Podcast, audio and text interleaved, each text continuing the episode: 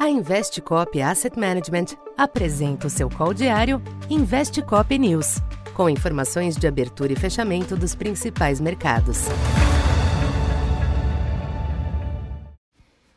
Boa tarde.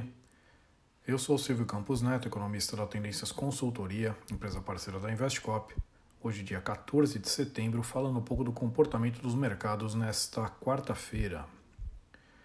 Ainda sob clima apreensivo, os mercados internacionais promoveram pequenos ajustes ao tombo registrado ontem, quando o CPI acima do esperado nos Estados Unidos promoveu uma forte reprecificação nos ativos.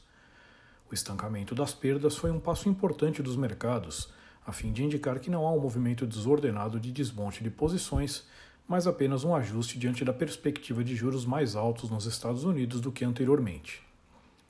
Após quedas expressivas ontem, os índices em Wall Street exibiram pequenos ganhos hoje, com destaque para a alta de 0,7 do Nasdaq. O dólar alternou altos e baixos, mas moedas ligadas às commodities exibiram uma leve reação. Já o petróleo também se recuperou, com o Brent na faixa dos 94 dólares. Aqui no Brasil, o dia acompanhou a instabilidade externa, com os ativos não exibindo movimentos firmes.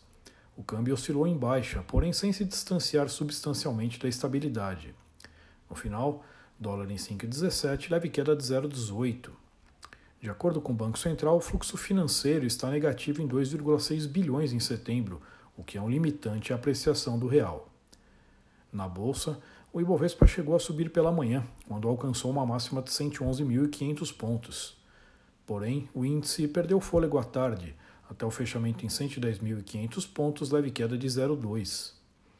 Já os DIs curtos cederam após a forte queda nas vendas no varejo em julho. Já os longos ainda subiram marginalmente, atentos aos movimentos dos yields externos. Para esta quinta, dados de atividade nos Estados Unidos serão monitorados, com destaque para as vendas no varejo de agosto.